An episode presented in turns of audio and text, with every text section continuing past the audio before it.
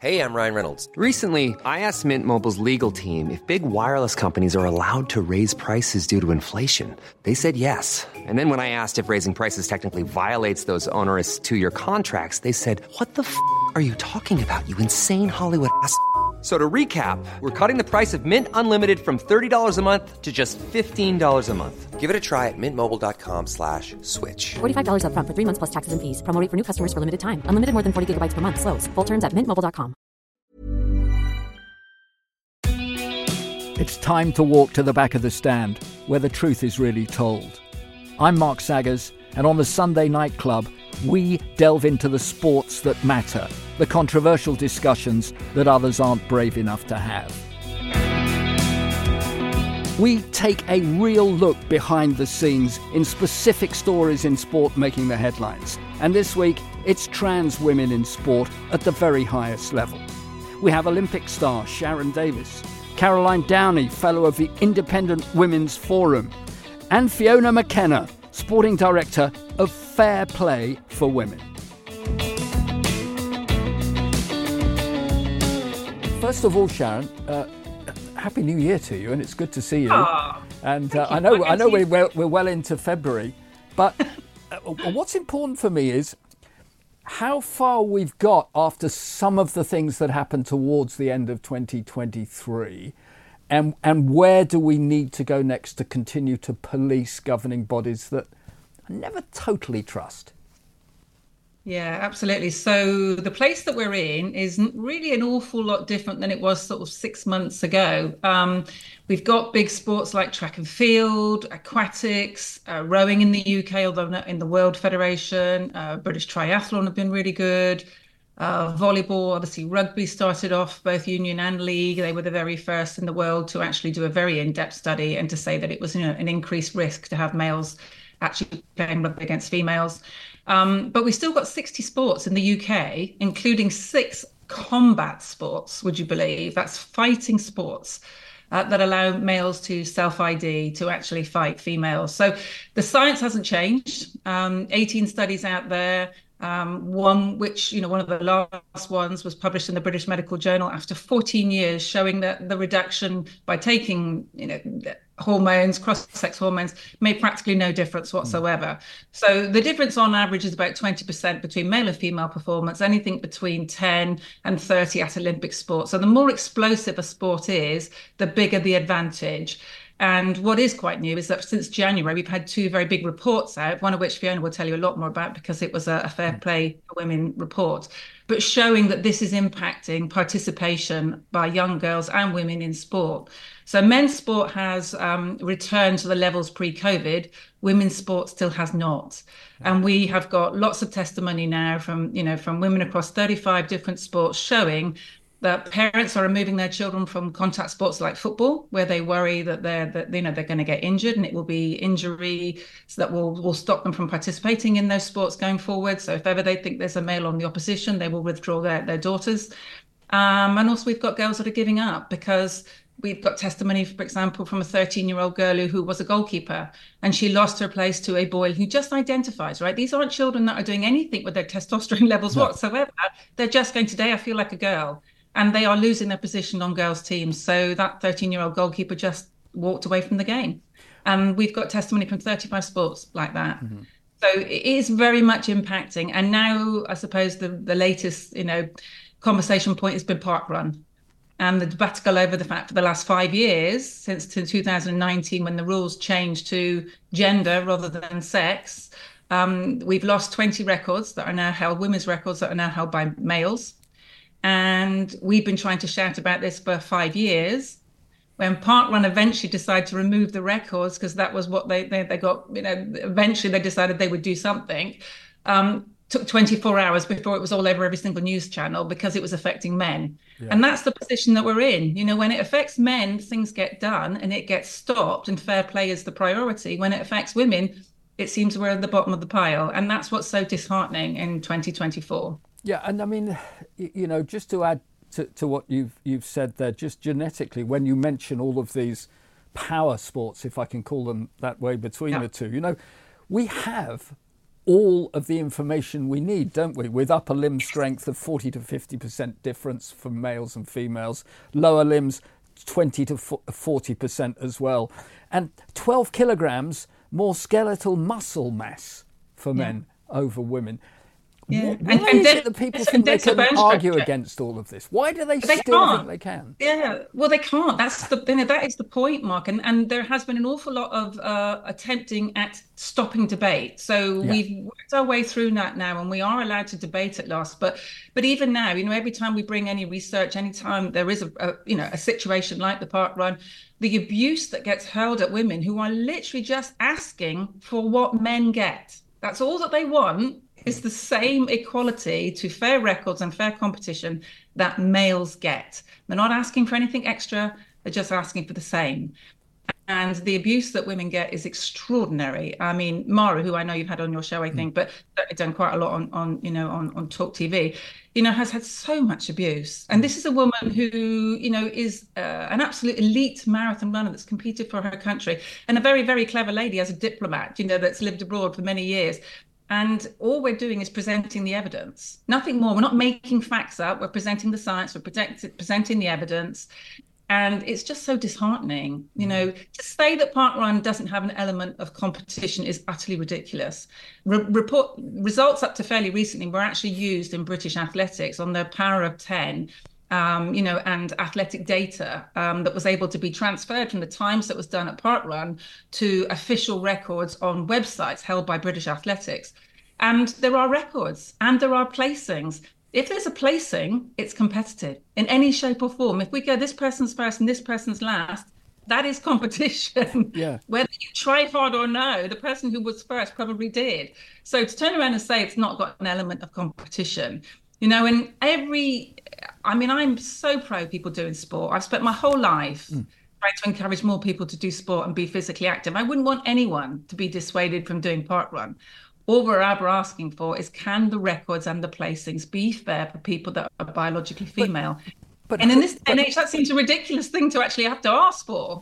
Well, this is the thing, isn't it, Sharron? I, who really out there, apart from th- those sort of people that want to jump on the latest a bandwagon just to stir things up without any knowledge or any idea. Who really wants to have things like, again, you mentioned uh, what's happened in Parkrun. Uh, again, the, the, hand grip between a woman and a man uh, in newtons, which is the way they measure this, it, it is so vastly different that any anything to do with boxing and, uh, and other other yeah. where those where those fists are gripped are, are going to cause real damage if a no. if so a man or a trans boxing. woman is allowed to take on another woman. I know. I'm going to tell you about boxing, which is really, really shocking. So, uh, obviously, a very explosive sport, and we are talking about pound for pound equal weight here. Okay, we're not yeah. talking about you know a big tall girl and a small guy or a smite. We're talking about people of equal weight and equal size. A male will hit 160% harder than a female onto a less dense bone structure. And this is a serious accident waiting to happen. Now, World Boxing have said we're not going to allow it. We're just going to we're going to organize, you know, transgender events, which is great because we do have to make space for everybody. Of course. But in places in, in America and Canada and Australia, they're still allowing this to actually happen. The same as they're allowing things like rugby to actually happen, um, even in schools, you know. And we will see a very, very serious accident. Someone will have a life changing accident or maybe even lose their life. Um, so, when boxing eventually decided that they were going to protect the female category, the reason that they did it was because men said, we will not box females in the male category. Mm. So if you turn around and say that transgender women, biological males, can go into the female category, you're going to have to allow transgender men biological females to go in the men's category, and we're likely to kill somebody, and then we'll be done for manslaughter. And because the men had a problem, it was stopped. Yeah. And I mean, just even other things that I mean, all these questions are out there. I was looking at some of the the, the most asked at, uh, uh, before we came on the air. You know, what scientific uh, evidence? This was one that I really thought exists regarding the physical advantages or disadvantage that transgender women may have in sports compared to cis uh, spelt CIS for those yes. that don't know, cisgender women. Well, just women, because we don't like the word cis. I know. subset of women. We are just women. Transgender women are transgender women, and they are male, and they will always be male. Um, and women are just women. so, so um, you know, you know from that straight away that there's a bias on it. There's 18 studies, all peer-reviewed, that say that you cannot remove male puberty advantage. These are the studies that World Aquatics, World Track and Field have used. All right. So, and there's not a single study in the world that shows that you can mitigate male puberty or even male advantage. Remove the word puberty, just male advantage. So there's the science for you straight away. Mm. Um, and also, we don't really need it, do we? You know, we've got every single Olympic result ever in history to know that males and females are different. Mm. That's why we have categories in sport. That's why we don't allow 15 year old boys to play with 12 year old boys, you know, because we know that it will be dangerous, but it's also unfair. So we have categories across all sorts of different things, whether that's age categories, sex categories, weight categories, or para categories in the Paralympics to offer opportunity across society that we deem as fair. And to turn around and just go that I'm going to identify into the women's category. And mm. again, what we see is that females who identify as males don't do that. They carry on and race with females, happily identifying as males if that's what they want to do. And no mm. female has a problem with it, providing they're not on testosterone, which is illegal and against the rules. Um, when World Aquatics put on an event in October of last year, because they said they wanted to obviously, you know, make sure they were inclusive. Of course, everybody could have raced in their own sex category anyway. They were always inclusive. No one was ever banned ever from sport. They never will be. No. But when they put this event on in October in Berlin, not a single trans athlete turned up. Yeah. I know. So that tells you everything you need to know. Exactly was, that. They didn't want to be included. They wanted to race females because that's where they had the advantage. And of course, the Lia Thomas, you know, debacle showed us exactly how big an advantage that was to go from over a thousandth in the world. So we often throw the figure 465 around because that was in college swimming. But actually, if you actually put all the times together in the world, Lia Thomas wasn't even in the top 1,000. And then they beat three American Olympic silver medalists at the National College Championship finals yeah. in the space of a year. That does not happen. People do not go from a thousand to number one, you know, in a year at six foot four. It, it, it's just cheating. And there is no other word for it than cheating, right in everybody's vision. So, you know, for those that um, want to transition, and want to be part of sport, if they want to do these things, why don't they understand that actually then taking on other people who want to do exactly the same of you is terrific for all of you? Yeah, and we want everyone to do sport. You know, yeah. whether this is creating new categories, whether this is creating new LGBTQ, you know, groups or clubs or, or teams or, or even, you know, uh, their own Olympics or whatever they want to call it. But at the end of the day, the whole premise of sport is to make it fair. Otherwise, there is absolutely no point to it. And 51% of this world is biologically female. So I just don't understand how that huge part of the world, half of us, don't deserve the same as this half over here. You know, and, and it's just misogynistic, really. There's no other word for it. And I have to say, I've been involved in elite sport now for 50 years. I'm 62 this year, and I competed for England when I was 11. Mm. Um, and I have never seen so much misogyny as is around today. I mean, it's just so depressing. And I'm, you know, I'm a mum of a daughter, and I'm now a grandmum of a granddaughter, and it really scares me where we're going forward at the moment with the protection for safe spaces, for equal opportunities. Um, you know, that there's a huge um, media reports today about um, males and females prisons, you know, and mm. how unsafe those females feel, and yet their voices are not being heard. We're not even being able to get a voice. And we're joined now by uh, Fiona McAnena.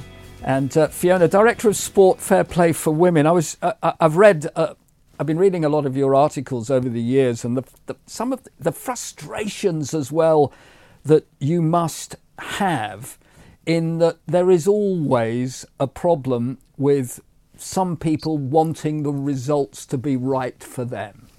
Yeah, and and probably the most common argument we've heard is people saying, people in sports bodies saying, well, it doesn't really affect many people because there are only a few trans players in sport. So what's your problem? Why don't you just accommodate them? And that's a particularly frustrating argument because first of all, nobody knows how many there are because you're not allowed to talk about it. And, and, and there are no sports bodies who are really counting Um, you know, they might know they've got some, but they really can't say it's not a problem. Um, the second problem with that is that why, if those trans women matter, why wouldn't women and girls matter just as much? The real issue is that one trans identifying male, one male in a sport affects dozens of women. And um, you might remember, Mark, before Christmas, there was a story about a, a football, a women's football league in Sheffield, mm. where there was one male who wanted to play in a women's team, and the impact that had on on on all the other teams the players' own teammates were worried about training and getting hurt in training. The opposing teams were worried about getting hurt. They all said it was really unfair because this player could take the ball at one so, end of the field and just run up to the other end. Yeah, I'm glad you mentioned that actually. Um, just to sort of let people know where we were talking about here. I think the, the lady's name was Francesca Needham, and it was in the Sheffield Hallam area where suddenly it was ruining uh, games, and certain clubs did withdraw from playing against them. Yeah, I mean, they tried to get the local FA to help them out, and there wasn't. The, the, the, the problem we've got is that the policy that says that uh, a, a male who says that they identify as a woman has priority means that that one player, Francesca Needham, was allowed to play, and it didn't matter about the impact on all the others. And it, as you say, it had a, a devastating effect. Mm-hmm. Um, I, I, think it's a little bit like if you picture, if you remember the fast show, you remember competitive dad who could pick up the ball at one end and run to the other end. And that's what it's like because one player who's male can be so much faster that the others just don't get don't get the ball. And they were afraid of being injured if they did tackle. So mm. they just had to back off.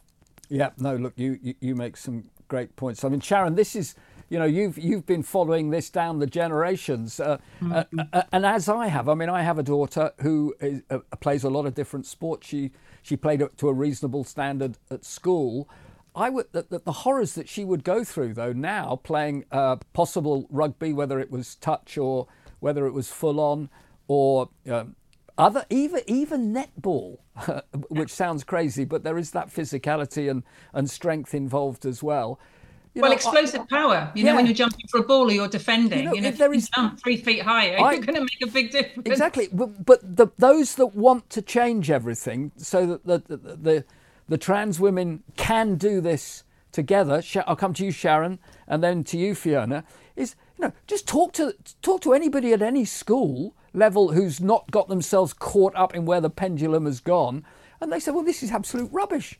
You know, we know, want our, our, daughters and sons to do what is right in their individual sports, learning what is wrong with, let's say, rugby and progressive rugby and other things that are now helping us so much more. But in other sports, that you, you can play mixed hockey, but you're not going to play mixed hockey um, for a gold medal unless everybody really is mixed. Yeah, absolutely. I mean, what we also find is even though things like rugby, you know, rugby league, rugby union in this country and the world body have said um, they do not want males in the female game, when you get to provisional games, if somebody is playing on a team and we have a referee who's who doesn't feel empowered to do anything about it, they have to have the strength of character to be able to walk up to that person and ask them if they're male. And then if they say that they are, or even if they're not prepared to give the information, have enough commitment to be able to send them off the field.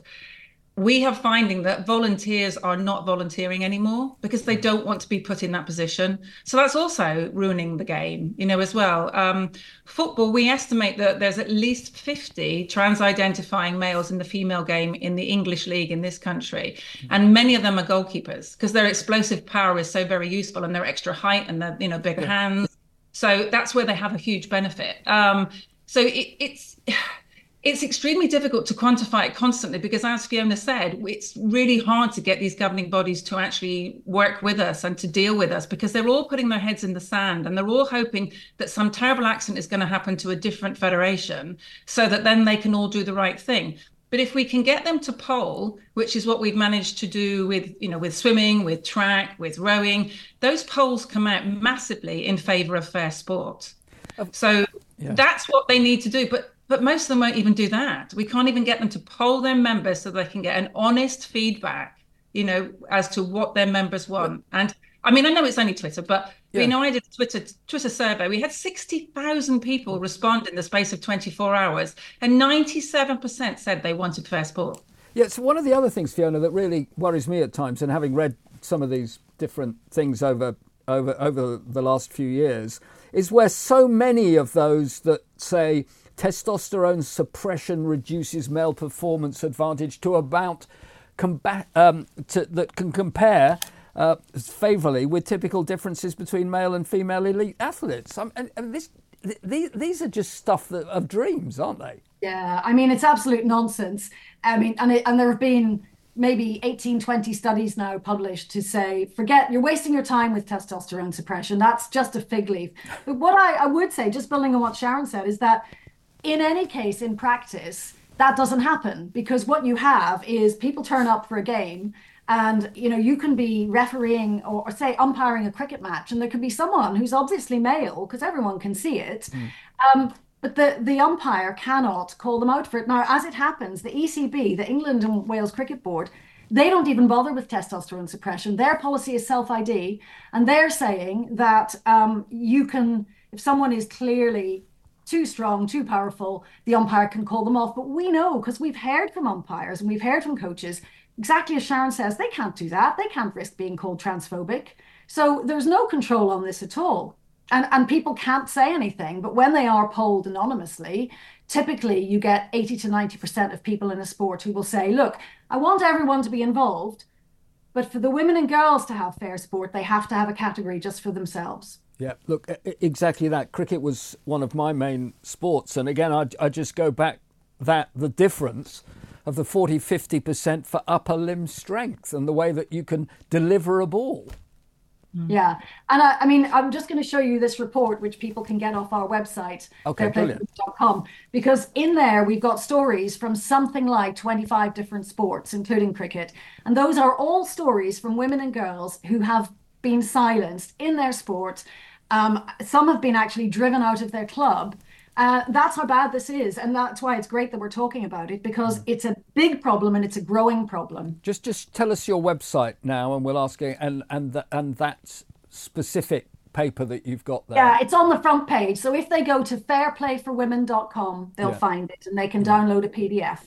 I mean, I've I've tried to chase various different uh, bodies of uh, sports around the world over the last five decades now and one thing that I've found a lot is very much in the way even the FA are treating all of this in this country still, that they just don't really want to know. And they, but by not wanting to know, not wanting to do it properly, they seem to think the problems are going to go away. Hmm. Yeah, I and mean, they're just going to get worse. Yeah, they're afraid of being sued. As Sharron yeah. said, they'd like someone else to sort it out first, so yeah. they don't to. But we shouldn't have to wait for that because so many girls are already being put off sport. Um, or they're afraid, or they don't want to go to the changing room because there could be a male in there, you know. So it's not because there's anything problematic about people who are trans identifying. It's simply because women and girls want we want our own changing rooms, we want our privacy, and we want our own teams. I think that's a really good point. And Sharron, you'll be able to talk more about this going right the way back. I know in that the difference for you when you were a, a, a star in, in swimming was because of the dr- drug cheats and other things. But w- we have to remember if you develop yourself from a very young age and you reach the pinnacle of Olympic sport, you always knew in the call room, didn't you? Whether you were taking on fair fair oh, competitors yeah. or not. I mean, it, for for my particular generation, which is the biggest reason that I speak out, you know, because it affected my generation and my friends so very badly, and nothing was done for 20 years. So, just for those people that, that don't realise, um, the East, the old East German uh, era, these young girls were given testosterone, many from the age of 11 and 12. So they had a male puberty, and it meant that they totally dominated swimming, track and field, rowing for literally nearly 20 years. And, you know, my particular Olympics, I was one of only three people that wasn't East German that won a medal in the swimming pool. Um, and I was lucky enough to be doing a 400 meter individual medley, which is quite a long race. Um, and so, therefore, that endurance reduced the advantage enough so that I could beat two East Germans, but not the one who set the world record, which stood for, for nearly 18 years. Um, you know, and since then they've admitted what they were taking. Uh, we found the, the, you know, all of the records of what they were taking through no fault of their own. You know, this was young girls that were put on a system by men um, to basically sporting propaganda to win stacks of Olympic and European and world medals, which they did for an extremely long time they had very deep voices, they had five o'clock shadows, they had poor skin, uh, they had male development, and they totally and utterly dominated. And they would arrive at an international, a world or an Olympics, and we'd never seen them before and they would go in and break a world record. And this was because of the testosterone that they had during puberty, which is nowhere near as big or as strong as males who have that testosterone through puberty. And they dominated the world of women's sport. And for 20 years, the IOC did absolutely nothing to stop it. So I have friends that came fourth behind three East Germans, you know, who, whose whole lives would have been different if they had been Olympic champion. So one of the things that Fiona said, which always rings to me, is that when they say, well, it's only one or two, A, it's not, it's hundreds. We've got records of at least 800 across international sport um, that, you know, they're affecting at the moment, uh, women's results. But even if it's one, yeah. that one female that's been displaced why is her opinions, her feelings, and her equal opportunity so unimportant that she's supposed to just move over? So in her own race, in her own category. Yeah. I just it's irrelevant whether it's one or ten thousand. You yeah. know, it just needs to be fair. Well, it, exactly that, Fiona. And I mean, one of the questions here that I don't think half of these. Uh, uh, bosses of these sports ever really ask, and and, it, and it's a genuine in one in that how can we balance the inclusivity and the fairness in sport, ensuring that transgender athletes have opportunities to compete, while also maintaining competitive integrity? There, the whole question is there to be answered, isn't it? Yeah. Well, let me tell you what what we think. Um, your identity doesn't matter in sport and it shouldn't. No. No one should be excluded from any sport because of their identity or their sexual orientation or anything else that isn't relevant. All that matters is your body. And your body's either male or female. And we we can be inclusive of everyone by having, for example, as swimming have done, a female in an open category. So you don't have to declare anything you don't want to declare. But the female category is an inclusion measure. That's how we let women and girls have fair sport. So we can't let male bodies into female competitions. That's not inclusive. That starts to exclude women and girls. And where are we in making sure that this now is seeing sense? The pendulum on so many things over the last decade has swung a long way uh, away from how a lot of people think on a lot of things. Is it beginning to swing back? Are we getting these governing bodies to be able to sit down and listen to people like yourselves? Fiona first. Well, Sharron mentioned some of the sports that have made a change already, um, but there are many still to go, and a lot of them don't want to hear from women and girls who object. They make it very difficult for people in their own sport to speak up. Some of them will speak to us, but they still think, they seem to think that males with a trans identity matter more. And until we, you know, to me, that it just seems basically sexist. You know, so until we get them to recognize that the female category is the only way to have fairness for women and girls, you can't start including other people in that category. Then uh, we've still got a long way to go. Yes, I mean, football, as Sharron mentioned, I think is now the biggest sport in the UK that hasn't protected the female category, and it's a big problem. Yeah, it, it really is, Sharron, isn't it? It is a big problem. Um, I think the way that we're going and way that we we and, and it, we shouldn't have to do this, right? Our governing bodies should be doing this for us because it's their job to protect fair sport and it's their job to protect females as much as males. But the way we're going, and, and Fiona can tell you a lot more about it because she's very much in touch with Lynn, mm. is court cases. And it's been quite difficult. You know, when we've got young people, they are so intimidated to come forward um, and they're obviously very reliant on their sponsorship money and so it's it's hard to get them to break to, to break you know the silences i hear it they speak to me they speak to fiona they come on the i have phone calls every single week from from young people in tears you know not knowing how they deal with this um, and as I said, we keep trying to push the governing bodies for polling, and then when they poll, then then they you know have to be have to react. But I think court cases possibly is the way forward. And every gender, gender critical court case we've had, we've won. Yeah. Um, and we've now got one happening in Poole in in uh, in the UK. Uh, Lynn Pinch is incredibly brave to be doing what she's doing. We had it with the anglers, but what we're finding is it's falling almost to middle-aged women that have got the courage of their convictions to say. I'm not going to accept this. I want to make my sport fair for the generations that come behind me. So rather than trying to get young people to come together, and you know, the argument we hear all the time is, well, why don't young women just not race? Yeah. It really isn't that easy. No. You're asking them to give their dream up. You know, if they've got one Olympics in them, you're asking for them to, to walk away from that. Or they're made to sign contracts. Yeah. I, which says they're not allowed to talk about these no, things. I, I, so, I understand all of. That. So all it's of it's not as easy as them just saying we're not going to race. You know, we do know the cyclists came together behind the scenes and they put a lot of pressure on British cycling, and British cycling eventually were made to do the right thing. But they had to be literally blackmailed into doing the right thing. Um, which is extraordinary, isn't yeah. it? When we have the success that we have in women's cycling, that those women's cycling were so disposable that you know they had to threaten yeah. to not be not to not to race. And Fiona, thank you very much for being part of this with us. It's something we will revisit and keep an eye on, of course, because that's what we do with this um, Sunday Night Club. But a final sort of overall thought for you here. Where I don't really want to talk about winning and losing as far as this is concerned, because it, it should just all be winning. Yeah, I think my, you know, what we'd like to see is more mums and dads speaking up because, as Sharron explained, it's really tough on girls coming up through their sport. Um, they're afraid of getting on the wrong side of people. They also want to be kind. Girls are schooled to be kind and be inclusive, but they're doing that at their own expense. So, so we'd love to see more mums and dads and and and adults generally, and frankly, men generally, saying, you know, men have fair sport. Why wouldn't women have fair sport too? Why are we having to argue for this? Let's just put it back to how it used to be. We all know the difference between male and female. Let's let's not pretend that we don't. So yeah, we will keep going, won't we, Sharron?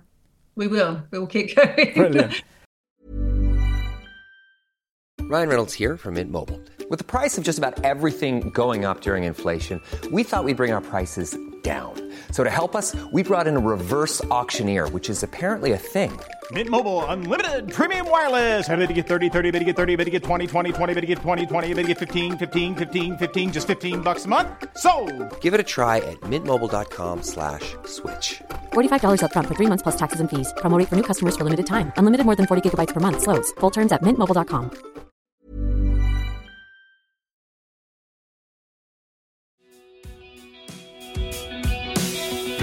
And I'm delighted uh, that alongside Sharron Davies now is uh, Caroline Downey, education reporter for the National Review, who has taken on already many in America over such issues. Um, and a very good evening to you, Caroline.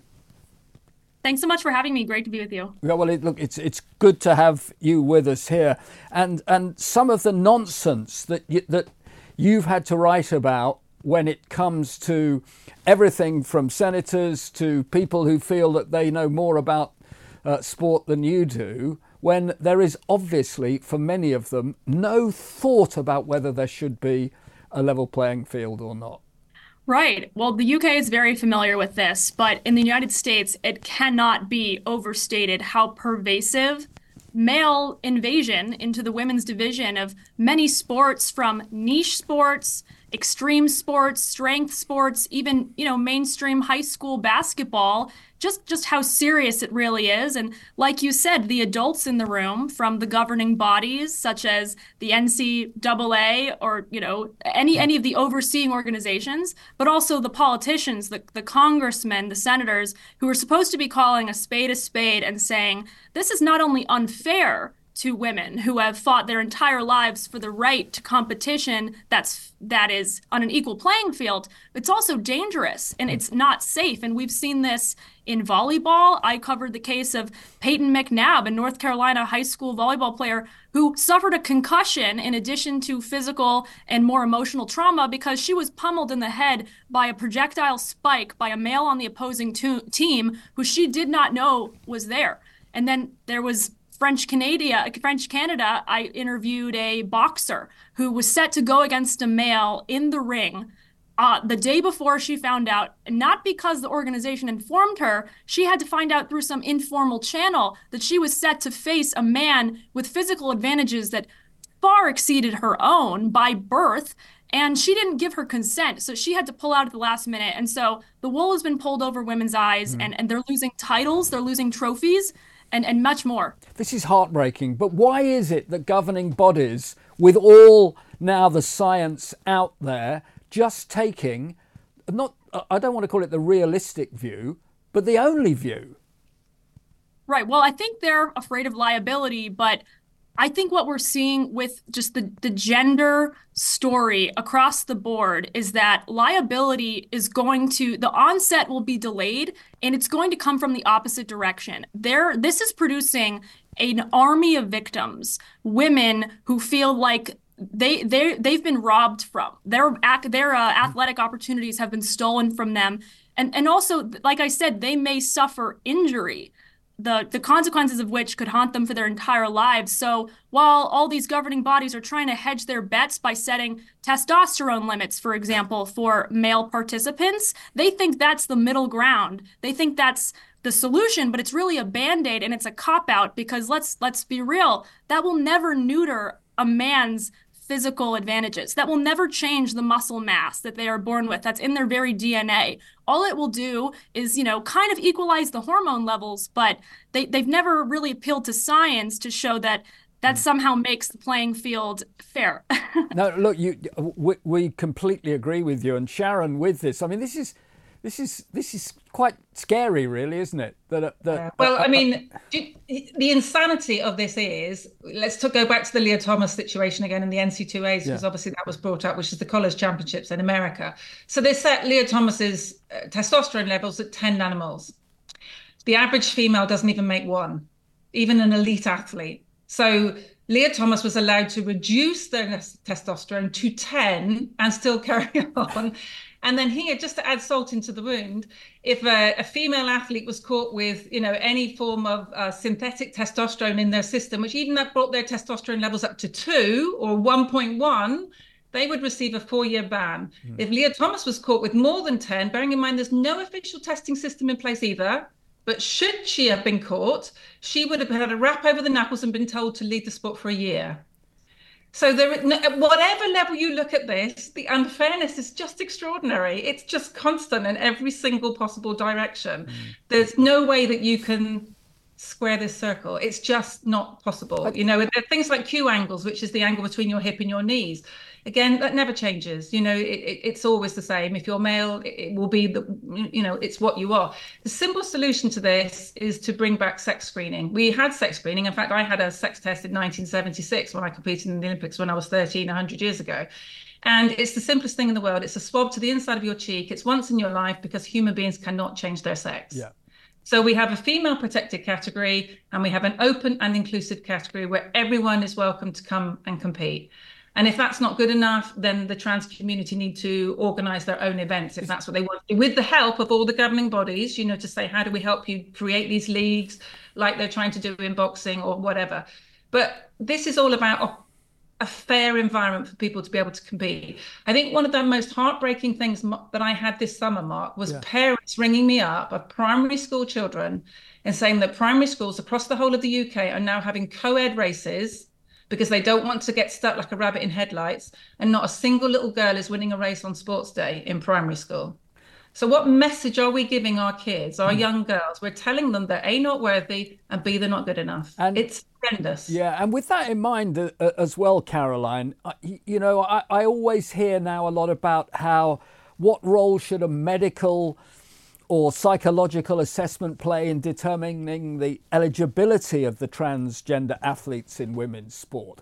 Surely we've got to be looking at the women in women's sports and worrying about their mental health.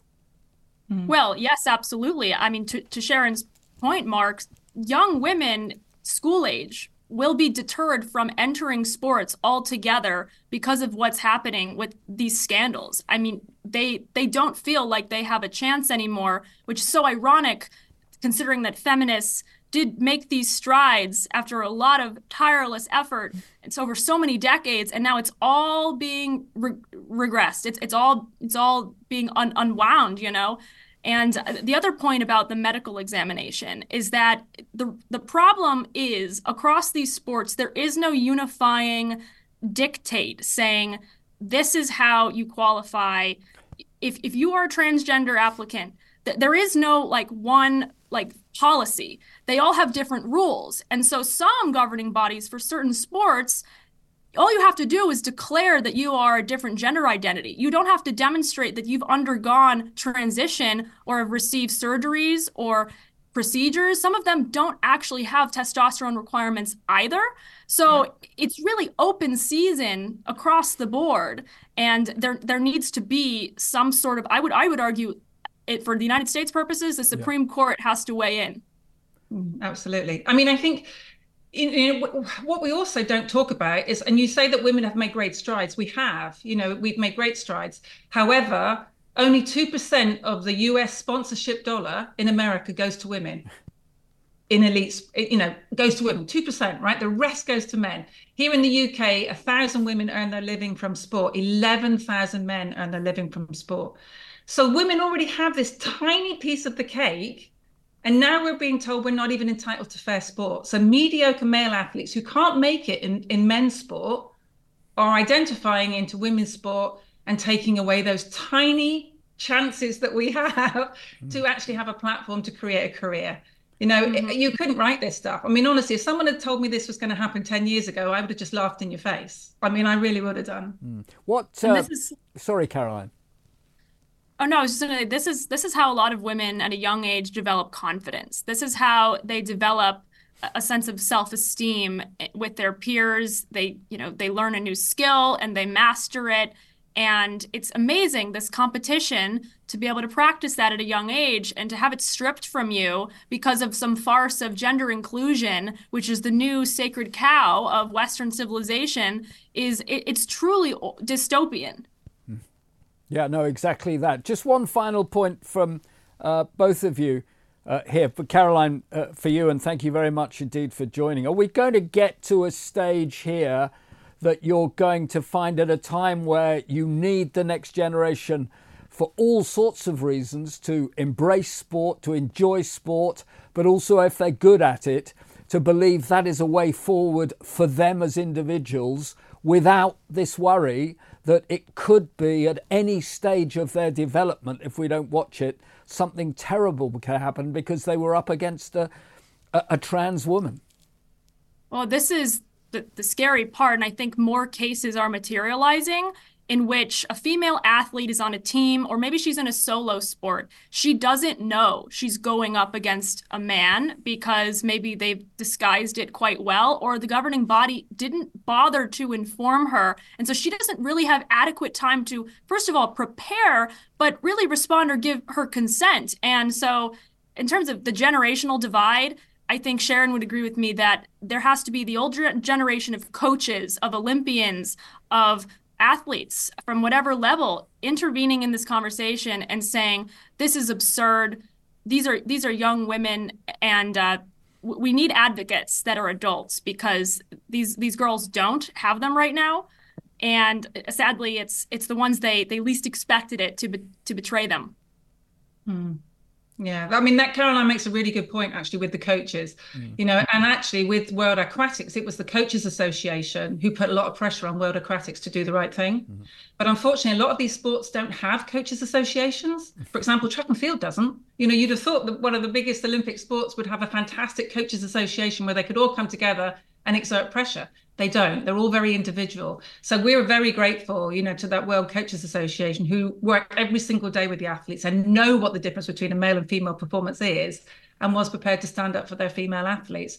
But you know, thought the governing bodies would do that. That mm. their job. And I'm just so disheartened that here we are 40 years after the whole East German debacle and we're back to square one again, where women's sport is just disposable.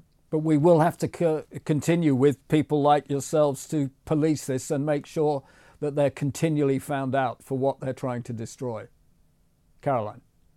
Yes, and I do think class action suits are coming. There's plenty of litigation in the United States that's ongoing right now or or pending concerning plaintiffs, women who say that they were not only denied equal fair competition in their sports but you know maybe they suffered other harm. They suffered suffered you know rep- reputational harm or you know they were ostracized by the authorities who were supposed to be on their side defending their right to compete. And so i i really think this has to end at the top uh, which i think is the supreme court. And We've seen with Riley Gaines, who really has been the kind of antithesis to the Lia Thomas. She's been the spokeswoman on this issue, a swimmer like like yourself, Sharron, and uh, she's pointed out not only the biological differences that should be obvious to anyone, but apparently now need to be explained in scientific language what differentiates the sexes, but also, you know, th- this is becoming, um, this is encroaching into every sport.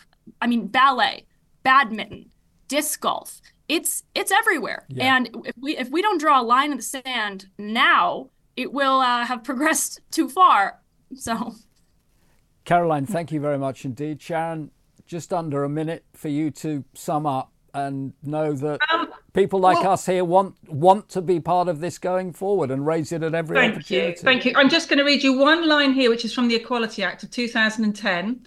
S 195 is the clause. Covers all levels of sports, game, and activity where one sex has a physical advantage over another. That is written in law in the UK. There is no way that any sporting body is going to lose in court if they protect a female category. And that what I, is what I find so depressing is mm. that the law at the moment in this country does protect the ability to, to segregate and have female only sport. And the governing bodies are choosing to protect and give the opportunity to transgender identifying men over females. That's it for this episode of Back of the Stand. And thank you to all my guests and, most importantly, to you. Hope we've given you something to speak about. Please remember to subscribe to the show wherever you get your podcast. So, from me, Mark Saggers, we'll take that step up to the back of the stand next time. Goodbye.